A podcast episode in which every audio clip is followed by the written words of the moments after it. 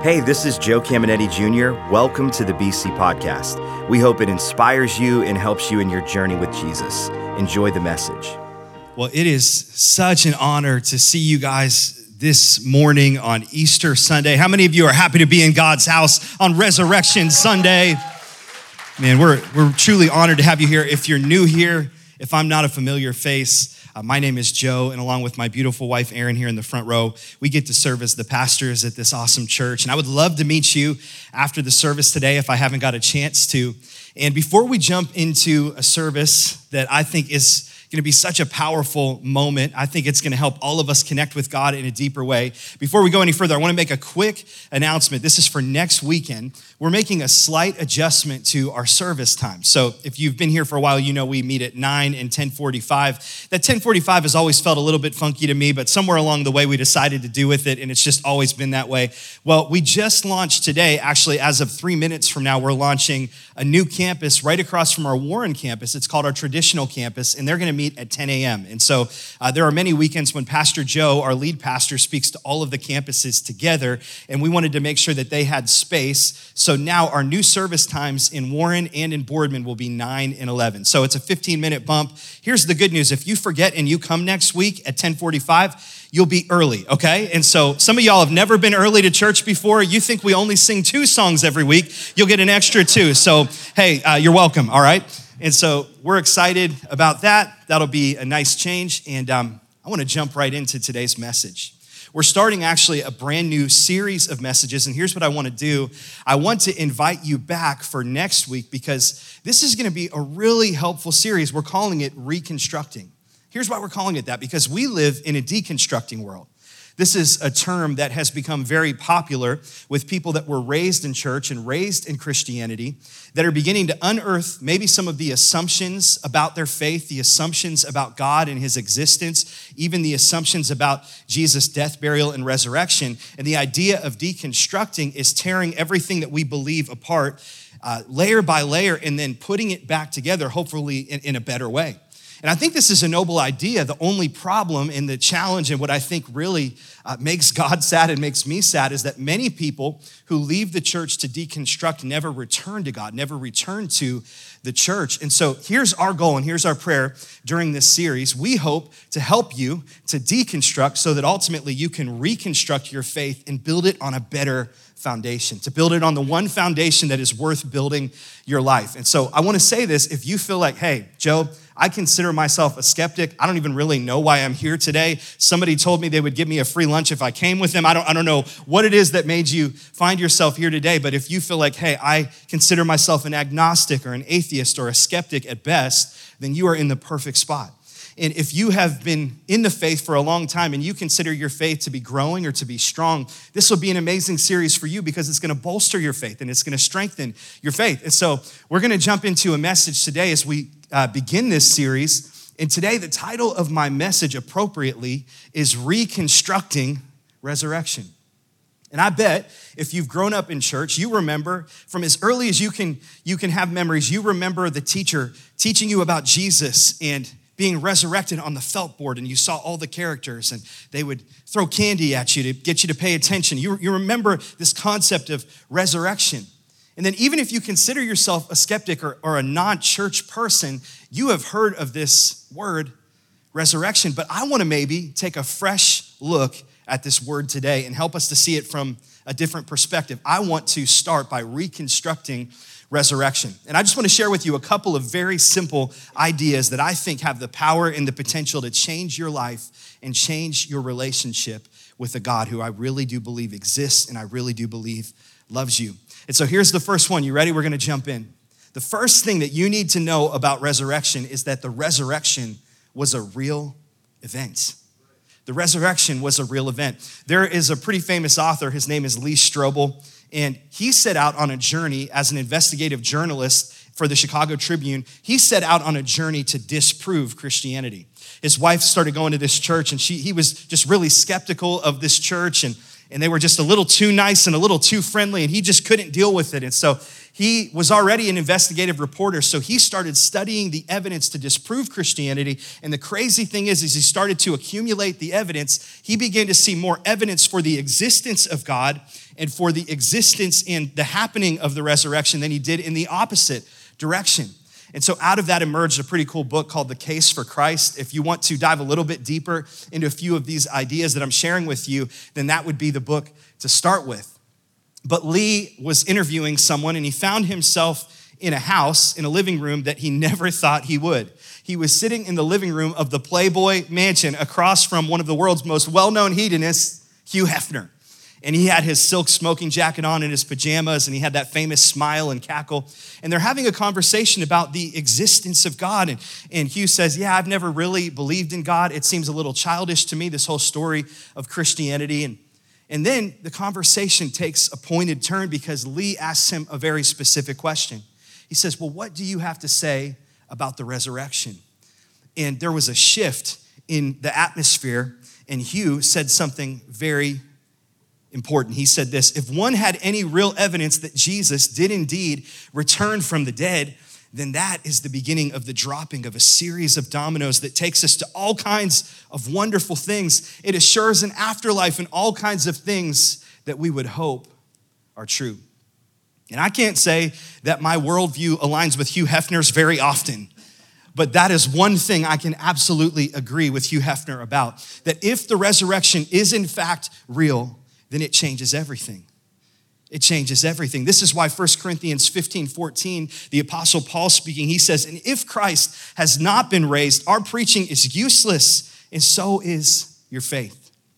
And so here's the question if you're new to God and you're new to this idea, and maybe you've grown up hearing something that's contradic- contradictory to this message, the question is Is there evidence of a resurrection?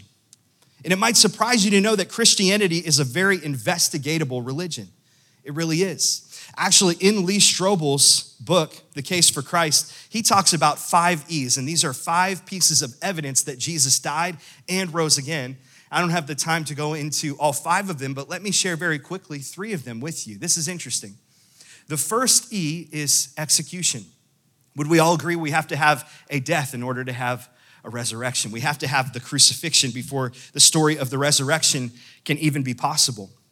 And it might surprise you to know that among skeptics and among Christian believers, there is virtually no disagreement that the crucifixion was a historical event, that a man named Jesus of Nazareth, Nazareth was actually killed at the hands of Pontius Pilate. There's virtually zero disagreement on that. Now, they will argue with you until the cows come home that there was a resurrection, but no one, virtually no one, tries to deny that there was an execution.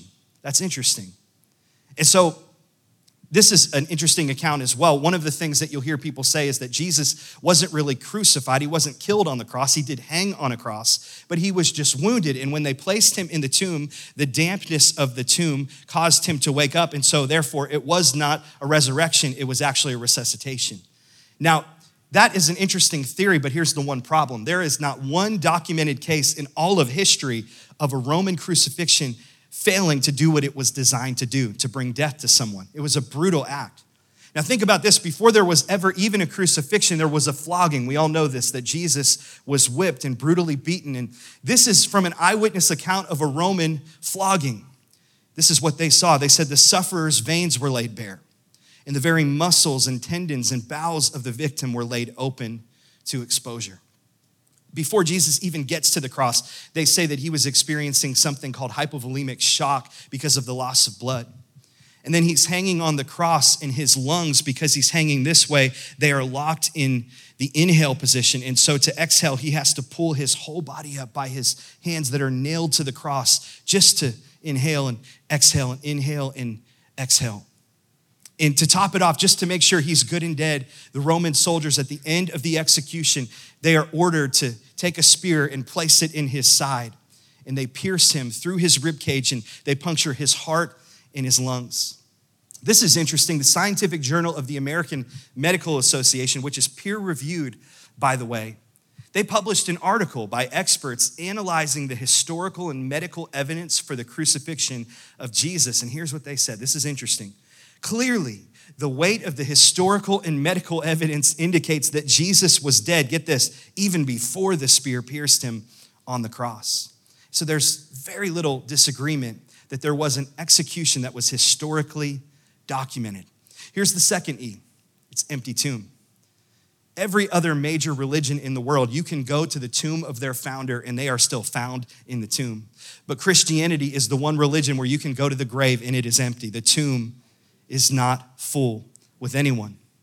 And this is interesting. Not even the opponents of Jesus disagreed that the tomb was empty, they just blamed the disciples for stealing the body. And so you start to look at the historical evidence, and one of the things that people that believe in the resurrection of Jesus will cite is the Jerusalem factor. You have to remember that just a month after Jesus was crucified, this movement of Christianity started, and it went from just 140 some people in an upper room to 3,000 people the next day, and then to tens of thousands, and expanded very rapidly. It was a viral movement in a day and age where we didn't have the internet or anything to even spread the word. And so it's interesting, and what they're arguing is that it would be nearly impossible for a movement to spread that way if there was a tomb that still had a body inside. It was common knowledge that there was a tomb and it was empty because they saw Jesus before the tomb, and then they saw the empty tomb, and then Jesus appeared to people after that, which leads me to number three eyewitnesses. Now, in just about any court of law, all you really need for a witness is one to two people that are credible to say, I witnessed something, and then to tell other people about it, to take a stand. Well, in the case of Jesus, in a very short amount of time, this is historically documented by people that believed in Jesus and people who were opponents of Jesus. 550, uh, 515, excuse me, people encountered Jesus after his resurrection. And so it's not even disputed. This is 2 Peter 1:16. For we did not follow cleverly devised stories when we told you about the coming of our Lord Jesus Christ in power. Listen, but we were eyewitnesses of his majesty. They saw something firsthand that changed them from the inside out. Would we agree that it's one thing to live for a lie, but it's another thing entirely to die for a lie? I want you to think about this. James, the half brother of Jesus, first of all, just side note, this is proof in and of itself that Jesus was the Messiah. Because how many of you would follow your brother if he said he was the Messiah? I don't think so. There was something that James saw. But not only did he acknowledge his brother as his Savior and as his Lord, as his Messiah, but he then followed him through persecution. In James, this is historically documented, James was thrown from the pinnacle of the temple and then he was beaten to death because he refused to say that Jesus wasn't Lord. Peter demanded that he be crucified upside down because he refused to be crucified in the manner that his Savior was crucified. John was boiled in a vat of oil and then quarantined on the island of Patmos where he wrote the book of Revelation. There was something that they saw. They were eyewitnesses to an empty tomb and, and an empty grave. Something changed because the resurrection was a real event. Here's number two. This is big. Jesus was resurrected so I could be too. Jesus was resurrected so you could be too. This is in Matthew chapter 27, verse 51. This is the account written down by one of the disciples, and it's after Jesus breathed his last breath. And I don't know about you, but I walked through most of my Christian life unaware of this happening, but this is what the Bible says. At once, the curtain in the temple was torn in two from top to bottom. The earth shook and rocks split graves open. This is cool. And many of God's people were raised to life and they left their graves. And after Jesus had risen to life, they went into the holy city where they were seen by many people. Can you just imagine that scene? Like, this is the pilot episode of The Walking Dead. This is crazy. Like, they come out of the grave and they start showing people that they are alive. But this is more than just a beautiful picture on the outside. This symbolizes something spiritual that was happening that when Jesus entered the grave, that his people exited. There was an exchange. And when Jesus took on death, he gave us new life. Because here's what Jesus wants every person to know in this room today it is not enough just to intellectually acknowledge that Jesus was resurrected from the dead. The next thing, the next logical thing that happens is that we are resurrected with him. Because Jesus says, if I'm coming out of the grave, you are too. This is what Romans 6 5 says. For if we have been united with him in death like his, we will certainly also be united with him in a resurrection like his. For we know that our old self was crucified with him so that the body ruled by sin might be done away with that we should no longer be slaves to sin because anyone who has died has been set free from sin. Christianity is a raising from the dead. It's not just acknowledging the resurrection of Jesus, it's acknowledging that my life is coming out of the grave too. That's why every Christian should have two birthdays the day you were born with your mama and the day that you were reborn in Jesus. This is what Jesus declared to the rabbi Nicodemus. He said, You must be born again. This is the beauty of the resurrection. This is why we can say, I am crucified with Christ. Nevertheless, I live, and not I who lives, but Christ who lives in me. Here's number three. This is a good one. This is a quote from one of my friends, Blaine Bartell. A resurrection can't happen until it's too late. Do you ever think about that? Like, it's not even possible to happen until somebody says it's too late. This is what happened with Lazarus. This is one of Jesus' best friends, and I want you to think about this. Jesus has performed miracles and done all of these incredible things, and Lazarus has seen it. And then he starts to become very ill, and his family tells Jesus, sends word, please come back quickly because Lazarus is fading fast. And it took Jesus a really long time to get back to him. And in that time, can you imagine being Lazarus and waiting? Just knowing that I know the man that could heal me in a second. He could just say the word and I could be healed. And here I am waiting on a word from God, and no one comes. Nothing happens. Some of you might even feel forgotten that way today. But here's the good news Jesus shows up, and they tell him, Jesus, it's too late. And Jesus says, Perfect. He's the perfect candidate for a resurrection. And they say, God, he stinketh, King James Version. It's too late. He's been in the ground for four days. He smells. You don't want anything to do with that. And Jesus says, Take me to the tomb. I think there are some people in here today that might say, Joe, you have no clue what I've done and you have no clue where I've been. There is no way I could be worthy of a resurrection. Can I just tell you, you are the perfect candidate for a resurrection because a resurrection can't even happen until it's too late. Jesus wants to resurrect you out of the tomb of your anxiety and depression and fear and sickness. It's never too late. Here's number four it's impossible to see a resurrection and not tell somebody. Think about that. It's impossible to see a resurrection and not tell somebody. I always think about after Lazarus was resurrected. Can you imagine how trippy that would have been for the people that attended Lazarus' funeral? I mean, they, they had him dead and buried. They had cried tears over him. Even Jesus cried over Lazarus. They said their respects and said their goodbyes, and then he's at the barbecue next Sunday. Like, can you imagine how weird that would have been? Like, for the rest of their life, living with Lazarus had to be so weird. They would sit down at the table and they would just poke at him just to make sure he was really who he said he was. And they would want to hear stories. What was it like when you first opened your eyes? What was it like when Jesus said, Take off your grave clothes? There had to be something amazing about living with Lazarus. But look at the first thing that it says after Jesus rose Lazarus from the dead. John 11 45. Therefore, many of the Jews who had come to visit Mary and had seen what Jesus did believed in him because it's impossible to see a resurrection and not tell somebody about it. Can I tell you this? Your resurrection never just affects you. My dad, who is the lead pastor here and the founding pastor, uh, founded the church 39 years ago. And a few years before that, he was very far from God. Most of you know him today as Pastor Joe, and we think he's so holy and he's got his life all together, and he's a pretty great guy now. But uh, he was nothing like that before.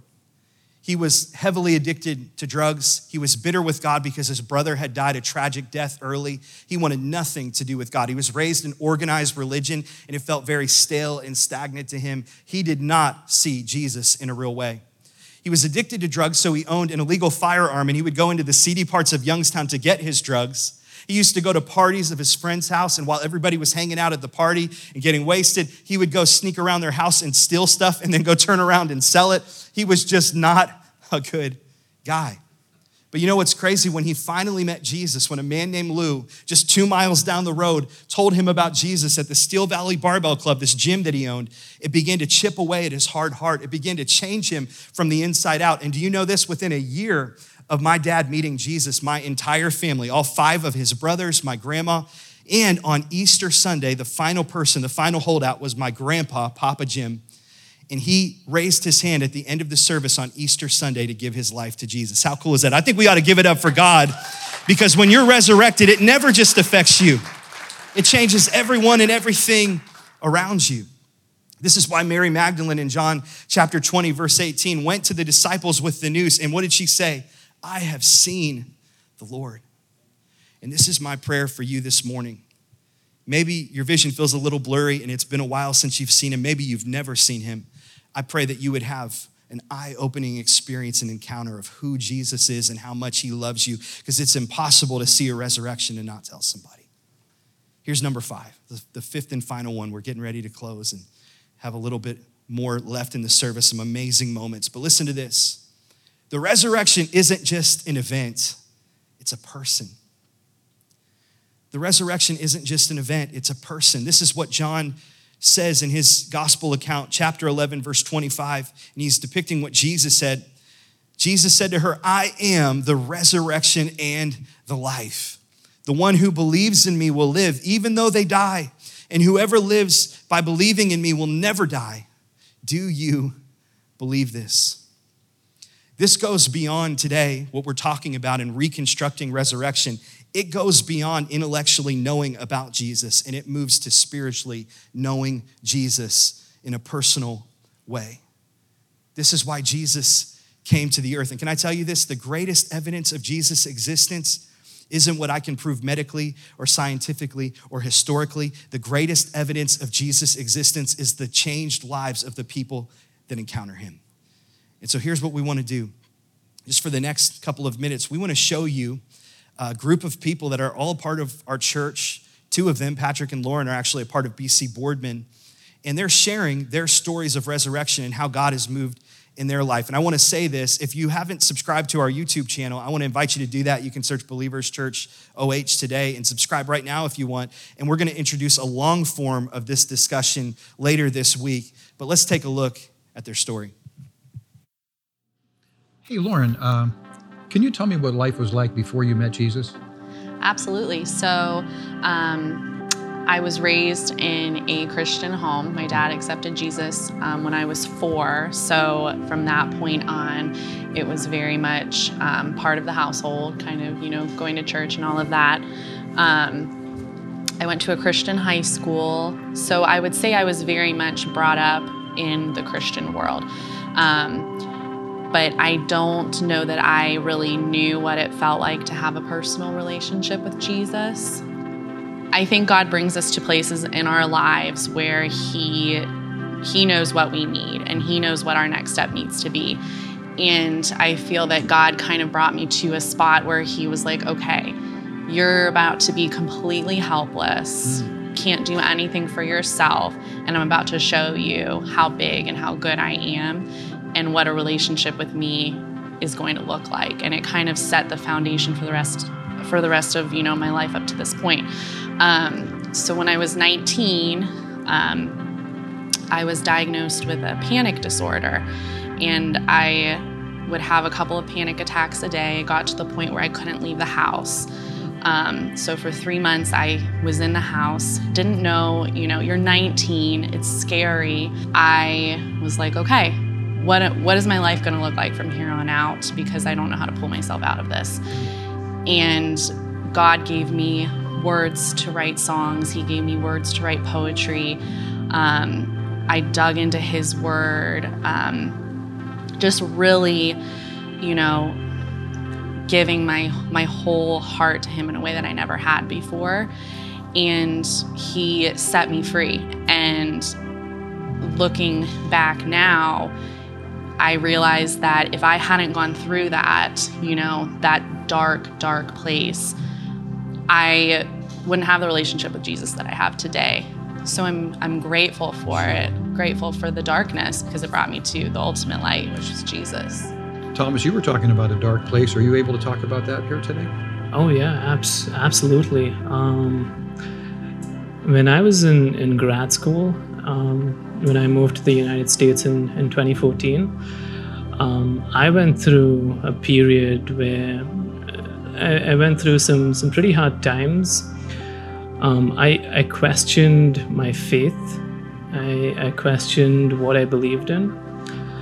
Um, life did not make sense to me. Did you get angry a lot? Oh yeah, angry with with God. I, I questioned Him. Um, I, went through a phase where I couldn't hear His voice, and I was very used to hearing His voice. Um, after you know, I gave my life to Jesus, and I knew what it meant to. Um, to you know, be in, in a true relationship with him. I, I was in tune to hearing his voice. But I, I just went through that period of, of testing and, and trials where I just couldn't hear from him. And, um, and, and I, I realized that that was a result of my pride. And that was a result of, of just my unbelief and, and my lack of faith in him. And I went down um, the, the road of um, of, of, learning about you know where we come from went went down the path of of exploring science exploring what's out there but it still didn't satisfy me i was still very like curious to learn more about where we come from and um, it it came to a turning point when when i came across the book the purpose driven life and that's when it, it started to make sense to me some more. It, it started to um, make me realize that life's not about me. If if someone's like going through um, a, a, tough time where they they they're trusting or they're having a difficult time not trusting God, right, and going through a phase where they just can't um, find reason to to believe that's okay. God, God wants you as you are. Um, he doesn't, He doesn't want a facade. You don't need to um, be all nice and tidy before coming to Him. He, He wants you to be real. He wants you to be honest. The theme that I'm sensing, like so far, is that you know these dark places is where God shows up for us. Me Growing up in a very comfortable Christian home environment that's not where I connected with God the most. It was in, you know, the darkest point in my life. So I just think that's interesting. Would you relate to that at all, Patrick? Absolutely. You have to keep in mind that I'm quite a bit older than you guys. So, and I only became a Christian at the age of 63. So I had a lot of time to pile up a lot of sins and, uh, and do a lot of things that I regret. But I, I do remember what life was like before I found Jesus, what I thought it was like. I was living in a dream world, really my ego was definitely out of control.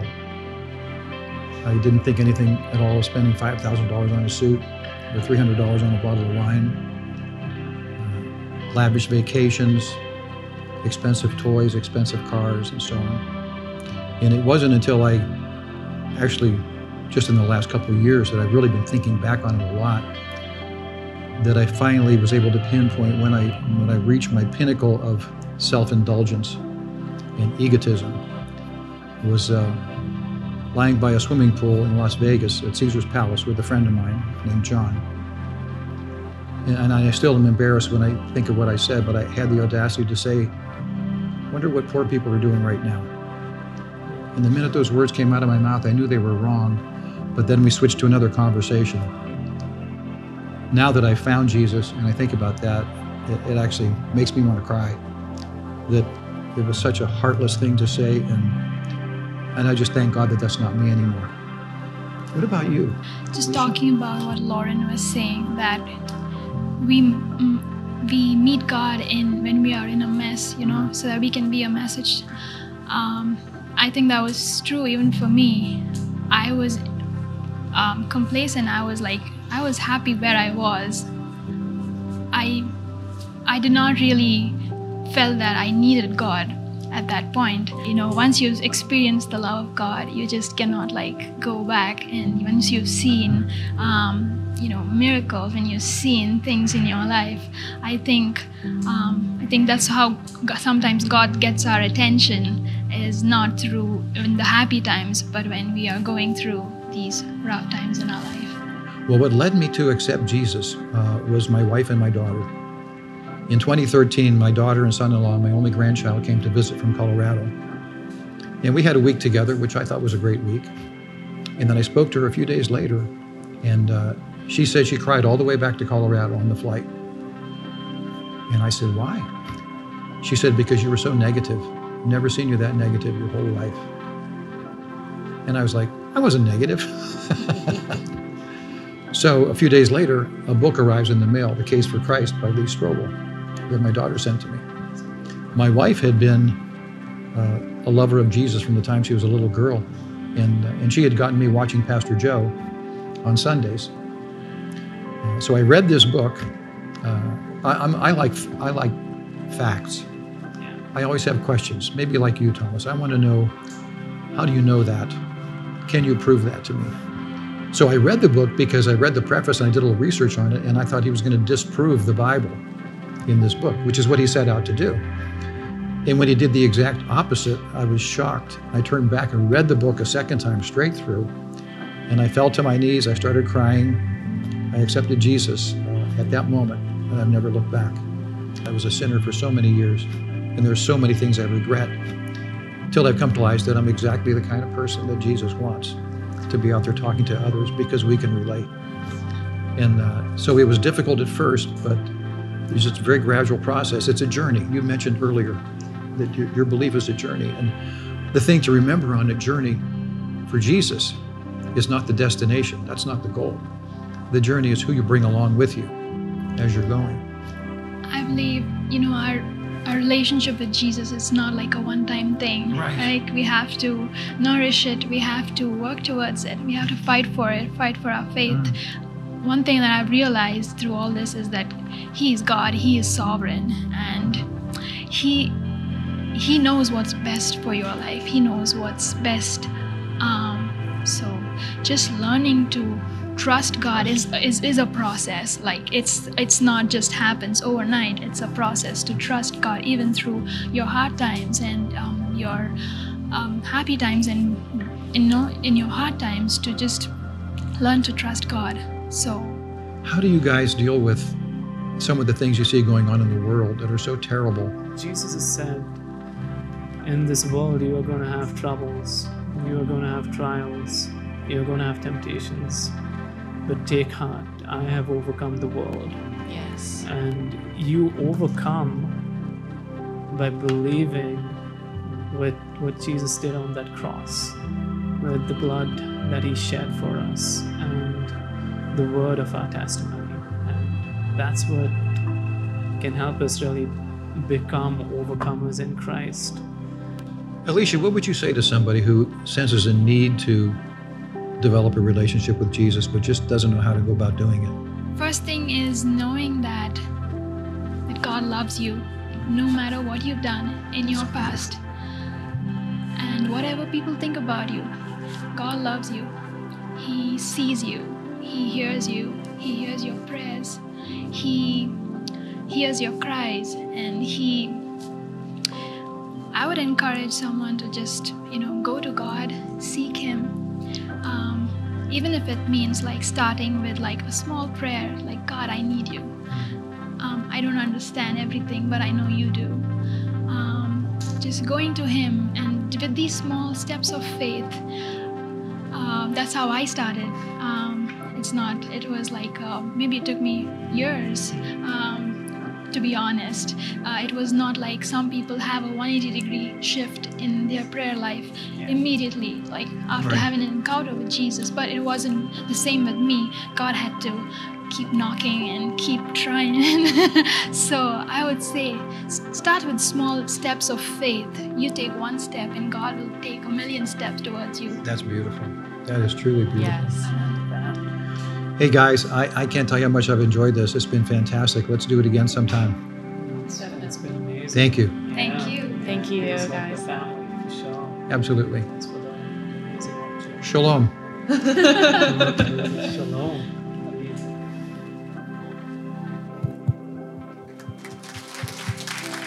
Beautiful. I know Lauren was here in the first service. Patrick is up here. Can we just thank them for being open and sharing their story? And that's what the church is. It's just real people that have experienced the reality of the resurrection. And I feel like I'd be remiss if we had all of this talk of the resurrection and I didn't help you connect the dots in this final moment. And so I want to start by just telling you a quick story. There was a mom, and she had a toddler that got a hold of, a hold of her iPhone. I'm sure a few of you can relate to this. And she it went missing, and she didn't know where, what happened to it. When she finally found it, her toddler had tried to enter the passcode, probably accidentally, uh, so many times that she was locked out of her iPhone for 39 years. Yeah, have you ever seen how iPhone does this? And when I heard that, I just got to thinking, man, this is this is what religion will tell you. That I've done so many things wrong. I've missed it so many times. I'm locked out of heaven and out of God's good graces forever. But can I just tell you something that God is so good that He's not counting your bad moments and your good moments and making sure that they outweigh each other. He's not keeping a tally or a score of where you've fallen and where you've messed up. God is greater and his grace is greater than every mistake and every shortcoming, and all have fallen and all have come short of God's glorious standard of perfection. There's no one that's righteous, not even one. You know what they needed to do to get back into her phone? They had to wipe it. And this is a beautiful picture of salvation. That all of the record that we have, it hasn't been exposed. That's what religion will do. It's been expunged, it's been taken away. He's washed it completely away by his blood on the cross. So I want to invite you to bow your heads and close your eyes. And I just want to give a very simple invitation. We, we grew up, I'm sure most of us in America, where Christianity is cultural. And so for some of you, your faith was inherited because mom and dad told you and they dragged you to church every weekend and you've been to a million Easter services and it's almost become meaningless to you because you've never personally encountered Jesus. For some of you, this is the moment that you've first heard what we would call the message of the gospel, the good news. And so here's the good news that we were all dead in our trespasses of sin. We were all headed to an eternity separated from God in a place called hell. And the Bible said that God was not willing that one would perish, but that all would have everlasting life. So the good news is that He sent His Son, His perfect Son, to live a perfect life in your place because He knew you couldn't. And then He took your place and your punishment for sin on a cross. And in that moment, He became sin. There was an exchange that happened as Jesus entered the grave we were given new life. And so here's what I'm not saying I'm, I'm not asking you when was the last time that you've been to church? Are you a consistent church attender? Are you a member? Those are all great things, but those things in and of themselves cannot bring you to God. I'm not asking you, have you been baptized? Have you had your first communion? Have your good works outweighed your bad? I'm asking you, what have you done with Jesus?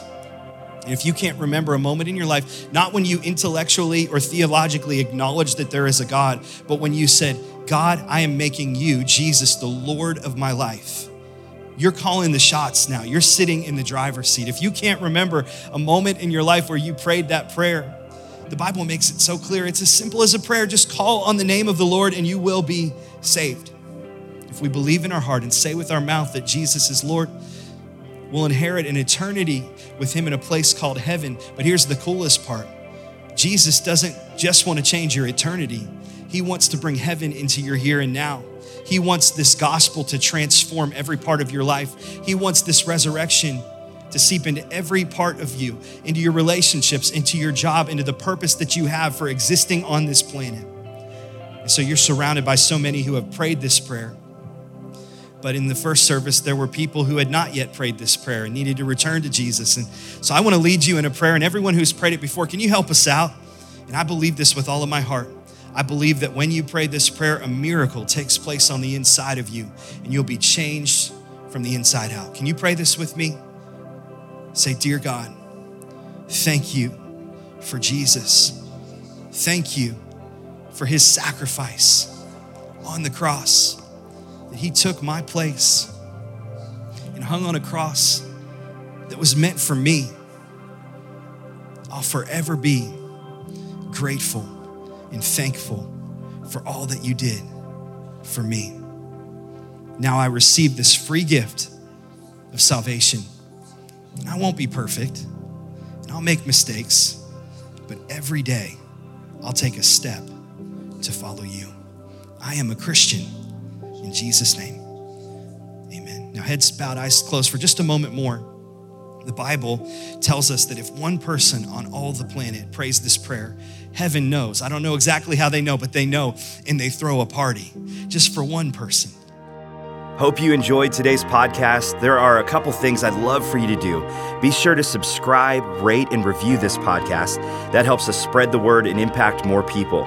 You can also help us see others connected to God by investing today at believers.cc/give. And if you want updates on all things Believers Church, check out believers.cc or follow us at A City Connected on Twitter and Instagram or search Believers the Connecting Place on Facebook. The best way to connect with BC is live and in person at one of our weekend worship experiences. We have locations in Boardman and Warren, and you can get the service times and plan your visit at believers.cc. Thanks for tuning in to the BC Podcast.